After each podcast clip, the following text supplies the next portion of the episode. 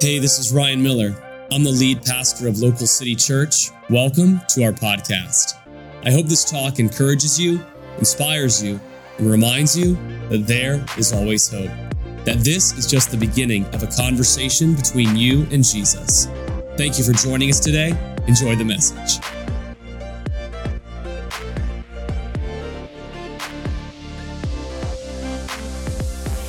This whole conversation, this whole collection of talks has been centered around the fact that May is Mental Health Awareness Month. To remind us that there are things in our life that are difficult and that there are things that we struggle with and that we have to have a reality discussion about them with an understanding that mental health and things like stress and anxiety and fear and today's topic are real things. And there's no stigma around them that we can have an honest conversation and not feel ashamed. If you look at your note card that first verse comes from the book of psalms chapter uh, 143 or no psalm 34 and it says this i sought the lord and he answered me he delivered me from all my fears, and those who look to him are what? Radiant. Their faces are never covered with what shame?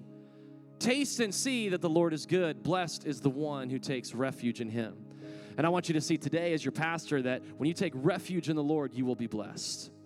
And most importantly, you will not experience shame in your life. Because let me tell you this that shame is not something that comes from God. If you remember back when God created Adam and Eve, if you're unfamiliar with that story, God created the first two people, Adam and Eve, placed them in the Garden of Eden, paradise, and they messed up. They went against what God said.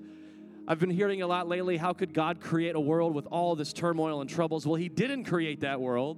He created a paradise, but He had to create that paradise with love, and love does not exist without choice, otherwise, it's control. And so God gave us the choice to follow him or not, to trust him or not. And Adam and Eve messed up, and we continue to mess up today. But what it says in, in the scriptures in Genesis chapter 2 is that when they sinned and messed up, is that they felt shame. Shame was something they brought upon themselves. See, we can feel guilty for the wrong things that we do and feel guilty for some of the things that may be going on up here. But I promise you, you don't have to step into shame. Because God wants you to move from guilt and step into victory to understand that you've been forgiven and set free. And that today's topic, I believe, will be freeing for you in this room, or maybe it'll be freeing for someone that you're going to talk to this week that you can share these truths with. And today's conversation is on overcoming depression a real thing, a real issue. I've been reading some statistics, and just they're off the charts with the fact that we are a lonely generation right now. We are a lonely culture. We've stepped into unhealthy habits from things in 2020, and we're still letting those affect us. And that isolation and that loneliness is causing us to live with depression every single day.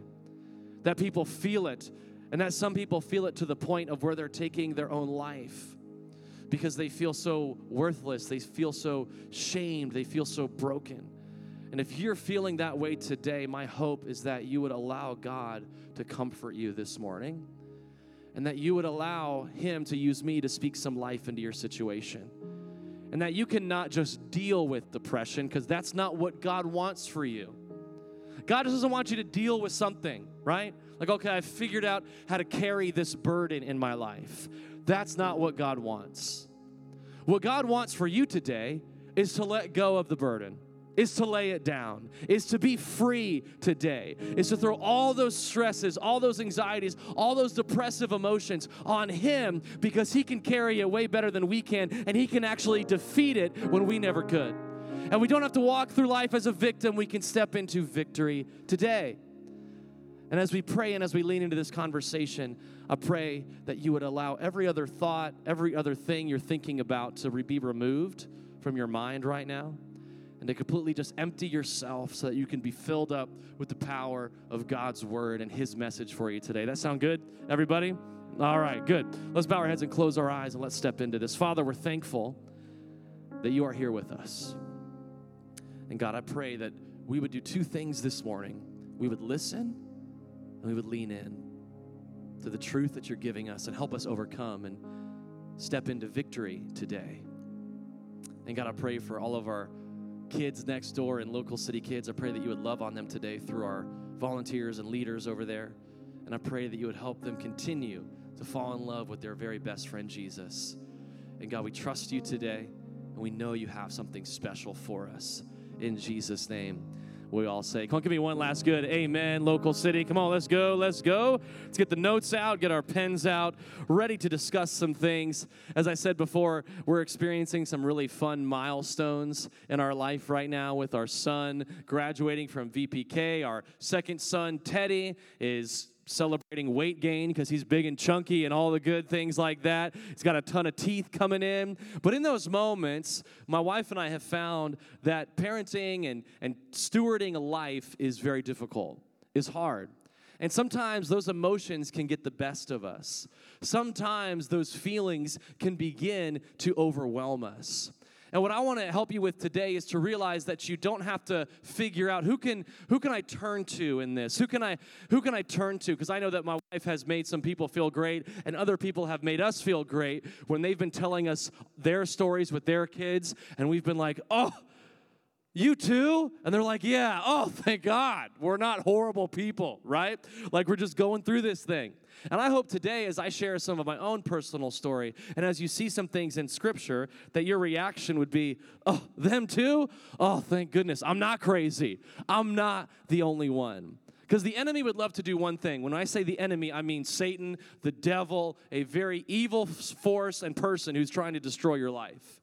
He would love nothing better than to make you feel like you're on a deserted island, all alone, by yourself, and you're the only one who deals with this. It's you that's weird, and everyone else is normal. That's not the case. And we see that with a guy by the name of David in Scripture. If you turn to your notes, it'll be up on the screen as well. In Psalm 143, 7 through 10, it says this Come quickly, Lord, and answer me, for my depression deepens. Maybe that's your prayer today. God, I'm here in church. I'm giving you a chance, so I need you to come quickly and answer me. Why?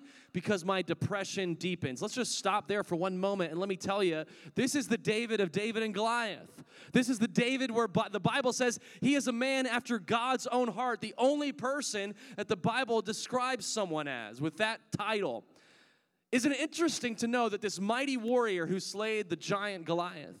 This person who is said to be a man after God's own heart, who was the king of Israel, God's chosen person, says, My depression is deepening. And what does he do in those moments? He says, Father, I pray that you would not turn away from me or I will die. Let me hear of your unfailing love each morning. Why? Because I'm trusting you. Show me where to walk, for I give myself to you. Rescue me from my enemies. Lord, I run to you to hide me.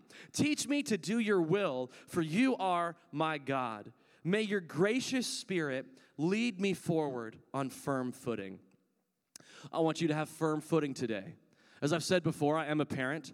And so, one of the things that we have, and we've had them at church before, is that we love to rent and we love to go to places that have bouncy houses, right? Like, I know they are probably the most germ ridden filth you could place your kid in, but that little bounce house acts as like a babysitter for a few minutes so you can get a little breather, right? And I don't know if you've ever had your kid have a tantrum inside the bouncy house and you as the grown adult have to walk in to this bouncy house to retrieve your child. And you walk in there and there is no such thing as firm footing in those moments. I mean i got to remember that i'm a pastor in those moments because i know there's been times where shepherd's been having a tantrum in a big old bouncy house and all the kids are still bouncing and he's like a little bean bouncing around in there. And i walk in and i'm like all right kids cut it out. I'm trying to get my son, okay? Hey, stop, right? Like you get all crazy and there's no firm footing. You feel like you're gonna fall down. Meanwhile, you feel like you're gonna lose it because you're just trying to get your screaming kid out of there. I've been there, okay? And you could say, man, you're a little crazy. Yeah, I know, because it's crazy being a parent. It's crazy trying to figure your life out. It's crazy trying to solve an insane situation. And it's those moments where you don't feel like you have any firm footing. And I feel like in life, we can step into the bounce house of depression and emotions. Everyone else is bouncing around having a great time. But we're trying to care for something. We're trying to help someone. We're trying to do something. And it feels like no one sees us. We have no firm footing. But my encouragement to you today is yeah, you're going to go through seasons like that. You know what I never did in those moments? All right, Shepherd, you're not worth it, buddy. I'm leaving when you come on out when you're ready. No. Because every parent watching you be like, yo, that dad is not only crazy, he is horrible. And we feel sometimes that when the firm, we begin to know how, not have firm footing, we stop on the journey of what God has called us to.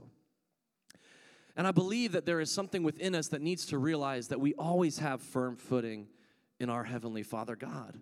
What does David say? He says, I let me hear of your unfailing love each morning. Why? Because I am trusting you an active verb, a present tense verb of right now, God, I am depressed. It's deepening, but I am trusting you. What is happening in David's life right now? Well, he's the king at this time, and his son, his son Absalom is staging a huge mutiny against him. He's been standing at the city gates for a long time saying, Hey, you know, my dad, he's not the best king and I could do a way better job. So why don't you come follow me and let's overthrow this guy? And so that went on for a season after season, and eventually Absalom stages this whole mutiny against his father. I don't know how that would make me feel, but I know that would make me feel pretty hurt if my son would turn against me and create people and rile people up to come against me. And David is dealing with that. He is feeling the weight of this situation. He is feeling the difficulties of it. He is feeling the heartbreak and betrayal. And he says, God, my depression is deepening, but my trust in you is not changing. My situation is getting worse, but my trust in you is staying the same. If I could give you the sermon in a sentence, really, or the message in a moment here, it's this right here that I want you to take with you this week if you'll write it down. It's that don't make permanent decisions based on temporary emotions. I think that's what that's supposed to say. Yeah, I think the screen is incorrect. Sorry about that. But don't make permanent decisions based on temporary emotions. You ever said something that you really regret? And you made a permanent decision when you were feeling a temporary emotion? Can we be honest in here. Anybody? All right, a few of us in here. Okay. I appreciate the honesty. We'll get you the rest of you. We'll get you there by the end of the message. But we don't make permanent decisions based on temporary emotions. That is, the, in my opinion, the definition of why people want to take their life. They feel like it can never get better than this moment. It can never get better than what I'm feeling right now. And so I'm going to make a permanent decision.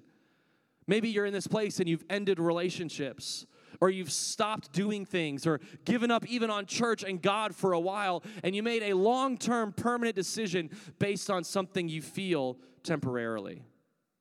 Let me just tell you being led by temporary emotions is never a good idea. And a lot of times we lean in on things that are not why we are here, that we lean on things that are not why we're created. Why I love this passage from David is that he's not saying, All right, God, this is really difficult, so you better do something. All right, God, this is really difficult, so you better answer me. He is saying that, but what he's leaning in on is God, I just want to know that you are there with me, and I want to trust you deeper in this, mo- in this moment. He's not giving God any ultimatums. He's not giving God any sort of doubt. He's saying, God, I know who you are and I need you to show up in this situation. He's not giving up based on what's going on in his life right now because he's seen God do some things in his life. See, I think when we go through these depressive situations in our life, we have to remember that a faith that is tested is a faith that can be trusted. A faith that is tested is a faith that can be trusted. How can you trust your faith if you never let God put it through anything? How can you trust what God is doing in your life if you never have any difficult situations? And what happens is we begin to lean on things. I, I, stumbled across this quote in 2020, and I think it still helps with the recent release of the Surgeon General's study about how we are the, one of the biggest factors right now contributing to mental health in our life is loneliness. Is this quote from a guy by the name of Stephen Ilardi? It says, We were never designed for the sedentary, indoor, socially isolated, fast food laden, sleep deprived, frenzy pace of modern life. It's not what we were designed to do. Let's add a few things. We were never designed for the binge watching, right?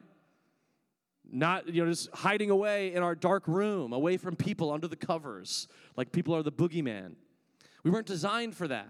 We weren't designed for isolating ourselves in our own silos of, of what we think or how we vote or how we identify. We were not designed for a siloed, isolated life. We were designed and created for community. We were designed and created to be together.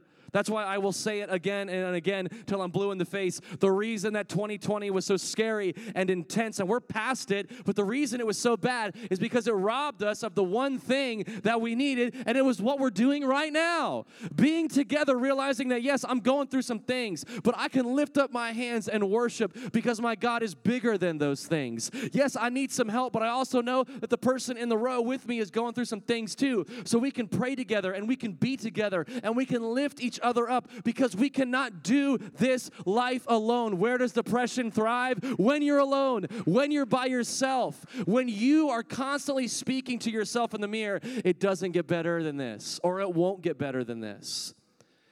You need some people in your life who grab you on the shoulder to say, Hey, it's gonna get better.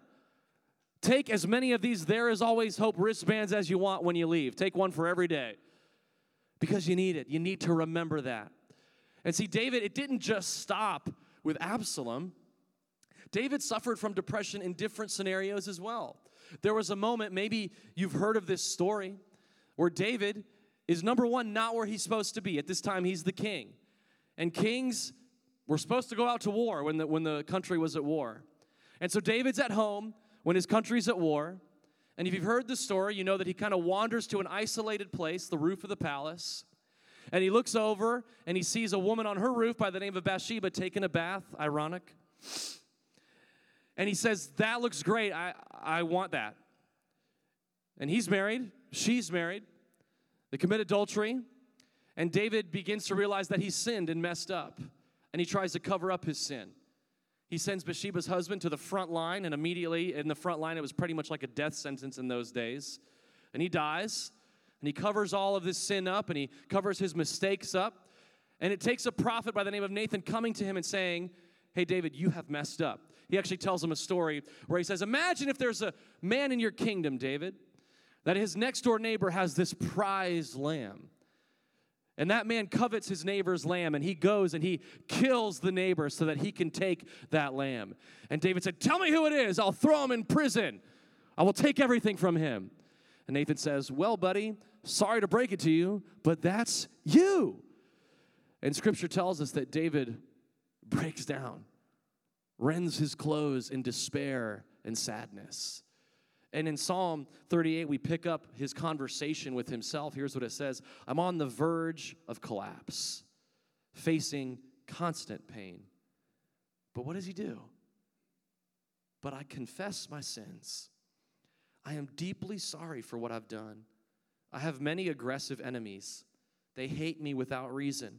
They repay me evil for good and oppose me for pursuing good. Do not abandon me, O Lord. Do not stand at a distance, my God. Once again, come quickly to help me, O Lord, my Savior. You ever said that before? I'm on the verge of collapse. I cannot do this anymore. I'm in constant pain. And a lot of us, myself included, we usually stop there. Oh man, we as humans, we love to wallow in this thing called self pity. Oh, life is so hard. Oh, people hate me. Never, nothing's ever to work out for me. I know that I have found myself in those situations. I grew up as a very emotional high school kid. There was a whole genre of music called emo, where all you did was sit and cry in your dark room about how no one loved you, and you wore black clothes and dyed your hair black and wore black eye makeup because you're like, so sad, the world hates me. Sorry, but that's not how we're supposed to live. And, so, and sometimes it is the way we believe we're supposed to live as Christians. Oh, I'll never be happy here. Oh, life's out to get me. And that's not the case. I love what David says. I don't just sit here and wallow, I do something about it. What do I do? I confess to the fact that I have done some crazy bad stuff. I confess it, and I'm deeply sorry for it. Can I, can I just pastor you for a second, and maybe the root of some of the depression you're feeling is because you refuse to acknowledge some of the things that you've done that you know hurt others or hurt yourself, that you need to just ask for forgiveness for. Maybe some of the depression you're feeling is one simple phone call away to set, let someone know, hey, when I said that, I'm so sorry, and would you please forgive me? Maybe your breakthrough and your miracle of stepping out of that victimhood and into victory is simply taking ownership for, yeah, I am sorry for what I've done. Because listen, the enemy loves to use those secrets. He loves to use those sins to destroy you from the inside out. He loves to make you feel like you are worthless and horrible. And no one is a greater enemy than ourselves. And Dave, what I love about David is he does the healthy thing and he doesn't take the journey into the unhealthy process. The healthy thing is outward conversation with God. God, I'm on the verge of collapse. I'm constantly in pain. But I'm not going to stay here, God. I'm going to confess. I'm going to be sorry. And I know there's a lot of enemies coming at me. Every day it seems like something new is attacking me. But what is he? I love what he says. Again, he doesn't just say, God, solve all my problems. What does he ask of God that I believe we should ask of God daily? Do not abandon me, do not stand at a distance. You want to know the secret, I believe, to overcoming depression in your life? Get closer to God. And I'm not saying it as such a as a religious thing. I believe it can help you.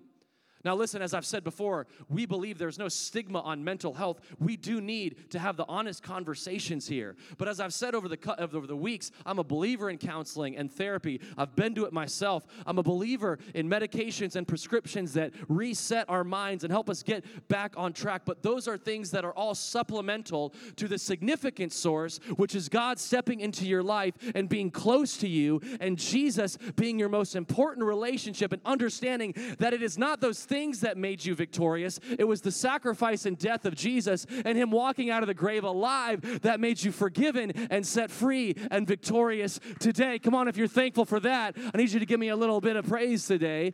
Not me, I need you to give Jesus some praise. See, the thing is, it's that those things are great, but they're no replacement for God. And I know this, I grew up in, I just got to tell you, I grew up in this generation and I get where the argument comes from because I hear it joked about where the church would always say, well, you know, if you want to feel better, just read your Bible more and go to church more. And yeah, I understand that people would say that insensitively. And it was not the whole answer. There were deep conversations that, need to be ha- that needed to happen. There were deep medical things and counseling and therapeutic things that needed to happen for that soul and that person and that spirit to get healthy. But can I just remind you that that doesn't mean we throw out reading our Bible more and going to church more and listening to worship more. We don't want to say, well, that, that was their answer and it didn't make me feel better, so I'm just. No, no, no, no, no, no, no. They're insanely important. They are the things that begin to wash you clean in your mind and your emotions and your thoughts. So they are the thing that we need to do as we're getting healthy. Those are the things that we need to do as we're stepping forward. Let me give you a couple quick things about this idea. We see this with David is that he understood that number 1, his emotions were valid but they're not permanent. Again, uh, your, your feelings and emotions, they're valid. I'm not saying you not to feel. You gotta feel. Because we are not supposed to be some just like automaton robot that's like, life is good, God is good, too blessed to be stressed. That's not what we're supposed to do at all. And I know people like that. They're a little crazy. Because I wanna just identify with someone and have a real conversation. They're valid, but they're not permanent. Again, I will say it, probably the thing I'll say every week for this collection of talks choices lead, feelings follow. Feelings are valid, but they're not permanent. We have an entire culture that lives by their feelings. I'm angry at you, so you're the worst. Get away from me. Canceled. Unfollow. Blah, blah, blah. And that's just not a mature way to live your life. They're valid, but they're not permanent. I was reading about a study, and this is, this is the whole thing about how emotions affect the way we see things. It was a study that they gave people who had been, who I identified or been even diagnosed with depression, and people who would identify that, that they were thankful and blessed in their life. And they had them do, they had them do one simple thing. And as a, as a former kid, I would like I would like to take this study. They had them play a video game, and they had to like kill these little monsters in the video game. And what they found is that the people who were diagnosed with depression and identified that way, that they, that when they asked them, how many little monsters did you kill in the video game? They were only off by like four or five monsters. They knew exactly how many they killed. But when they interviewed and asked that follow up question to the people who identified as blessed and feeling in a good place in life, they identified or they pretty much came from the study resulted that they said that they thought they killed like 10 to 12 times more than what they actually did. Now, why is that an important thing to realize? Is because, yeah, what's going on in your life? True, valid. But it'll keep you depressed. It's not about being right, it's not even about being accurate. It's about realizing that when I have a where does my help come from? Looking up to the heavens approach to life, fixing my eyes on the things of heaven, and fixing my eyes on the things of God, I will begin to realize that things are way better than I thought, that I have joy for the morning, that I'm overwhelmed with the goodness of God, that I truly have tasted and seen that God is good. So it may be accurate that I only killed this many, but I feel like I killed a thousand and I'm feeling pretty good, so let's keep going. It may be accurate that your life is only right here, but because of the insight and wisdom and power of Jesus and the Holy Spirit, In your life, you're on cloud nine saying, God's with me, God's on my side. What can man do to me when God is with me and God is on my side? Come on, somebody, if you believe that today, I need you with me today. Number two, number two, your situation feels hopeless, but with God, there's always hope. Said it before, grab another wristband today. And I changed the original write in from always hope to with God because I need you to understand that's where it is, nowhere else. But with God, there is always hope. Not with God and, not with me and my preferences and my desires, me and God, but with God, there is always hope. When He is in my life. I was reading another study about depression. It was actually a TED talk from a, from a doctor, and he said that the opposite of depression is not happiness, it's vitality. And what does vitality mean? That my life is doing something that my life is moving, that my life is active, that I am going somewhere. I am making a difference with the life that God's given me. With God, I am continually taking one step after the other deeper into the victory that Jesus gave me. So if you're waiting to be happy, you will stay where you're at your entire life. But if you realize that the opposite of depression is vitality, realizing that even if I don't feel like it, I'm going to do it, I'm going to make a difference, I'm going to encourage, I'm going to pray for people, I'm going to be in God's house, I'm going to be a light in my workplace and in my neighborhood, then I promise you those things will begin to change. Those deep depressive emotions and feelings will begin to change.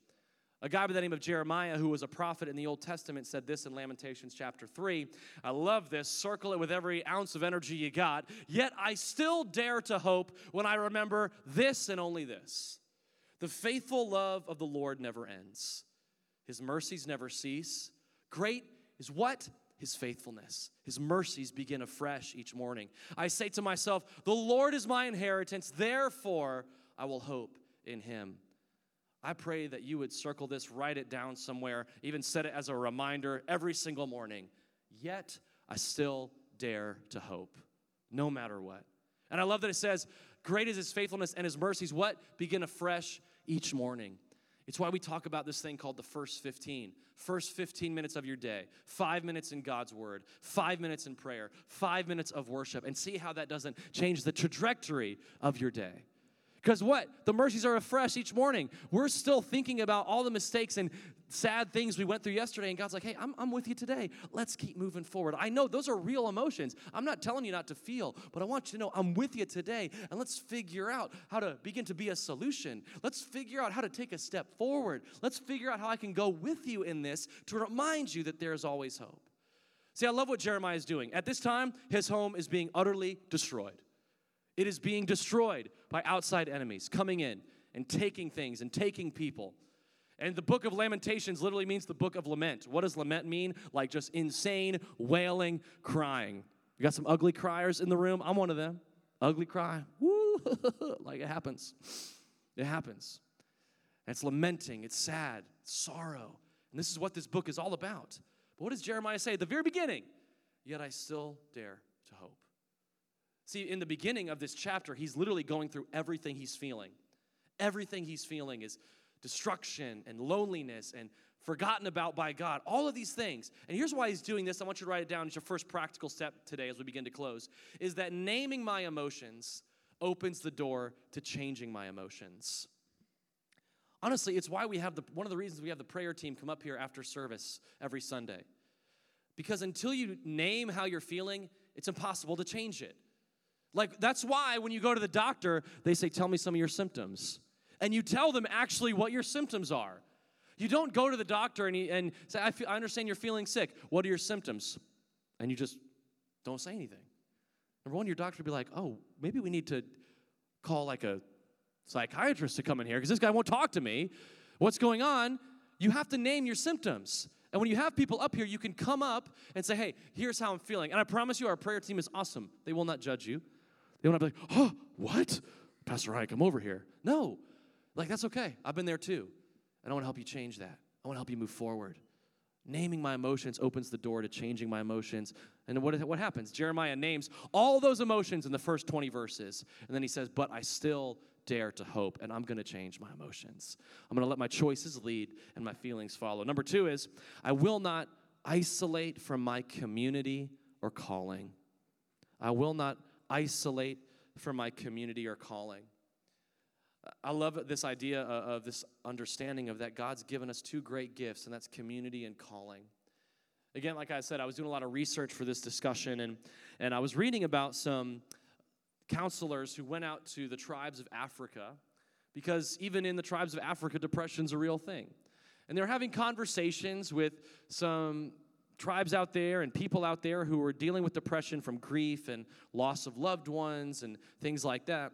And they kind of did what they did as counselors and they did their practices and their methods and, and they did a follow up with the tribes. And it was funny when they would talk with some of the tribal leaders, they would say, You know what's interesting is that when we told them that the people that said we were going through these depressive emotions and thoughts, that they just wanted us to go into like this little hut and like sit down and just talk. And that was weird to us because none of the prescription was to get out and go do something together with the tribe, or to get out and have fun with some friends, or to get out and go hunt or do something like gathering and providing. It was all like, let's go retreat and isolate into this little room and just talk about their feelings. And we understand it helped, it helped, but we felt like there was something more because that's what we've done in the past. And it was interesting to think that I believe that that is kind of our approach sometimes, is that we begin in our weaknesses to just want to go hide away and just begin to talk and talk and talk, which is important, but we forget that maybe I just need to get out and have some fun again. Maybe I need to get out and just schedule something that I'm looking forward to, like get a vacation on the calendar, get a date night on the calendar, get something fun that I can look forward to, get back to serving in God's house again, get back to making a difference, get back to doing something with vitality and not isolating by myself, but taking a deeper step into community and calling. Here's this quote that I love. It says, Look carefully at the closest associations in your life, for that is the direction you're headed. Say it this way Show me your friends, I'll show you your future. Show me who you follow, I'll show you your future. Better way to say it. And one of my favorite books, Man's Search for Meaning, by a author by the name of Viktor Frankl who studied people that went through the Holocaust and how they got through it. Here's his main sentence from his book that he got is that people have enough to live by but nothing to live for. They have the means but no meaning. See, right now uh, you could Google how do I deal with depression and you would get a thousand results. You have the means to figure it out. But the one thing Google can't give you, that only God can give you, is meaning. Why am I doing it? If I'm only doing it to get healthy, awesome. Well, what if I suddenly unhealthy anymore? But if I'm, if I'm doing it to not only be healthy, but so that I can make a difference in someone else's life, and that gives me meaning, gives me a reason to wake up in the morning, gives me a reason for the breath in my lungs. I know I've got enough to live by. I'm blessed. But really, the most important thing is I have something to live for. What do I have to live for? The fact that I know that when I was at my worst and I shouted out, God, come quickly, do not stand at a distance, He came into my life. He gave me that firm footing. He helped me realize that, yes, what I'm feeling is valid, but today I can trust in Him. And He's given me a very best friend, and that friend has a name, and that name is Jesus. And when I deal with those things, I have someone I can turn to and I have a great defense against depression, and it's the fact that I know that I can make a difference in someone's life by praying for them. I can make a difference in someone's life by inviting them to this house. We have these little cards that I'd love for you to go grab one, especially during the summertime, that say, Make someone's day every Sunday. And it's an invitation to what we say, not a have to, but a get to. and it's to join what we call the home team here, to teach some kids about Jesus, to park some cars, to hold a sign that says you look great today, to set some stuff up and realize that I have something that I can live for now. That I was born to do this. I was born to build God's house. I was born to help people. It is statistically and science driven proven that one of the best ways to overcome depression in your life is to get the focus off of you and onto others and to see the difference that you've made. And again, we're not saying this with some sort of fluidity. We say it with some force and confidence. Why? Here's the last thing to write down. It's because I believe that all of us can have unbreakable devotion to the promises of God and covenantal commitment to God's character. I want you to know that you can be devoted to the promises of God, that I will never leave you or forsake you, that I will provide, that taste and see that I am good. It's a promise today. And then we can be covenantly committed to that. And by commitment, I mean come hell or high water, you are committed to the fact that God is who He says He is, and His character is never changing. And I pray today that it's not about the title of today was a little bit overly, a little bit misleading. It's not about me overcoming depression. It's about realizing that Jesus has overcome everything. And the more He comes into my life, the more these things naturally happen. The more I understand who He is, the more I stand on the foundation of who God is and what He's promised. And I begin to take one step after the other into victory. I'm simply going to trust Him, not going to let I'm not going to make permanent decisions based on temporary emotions. I'm going to be devoted to the promises of God and committed to God's character.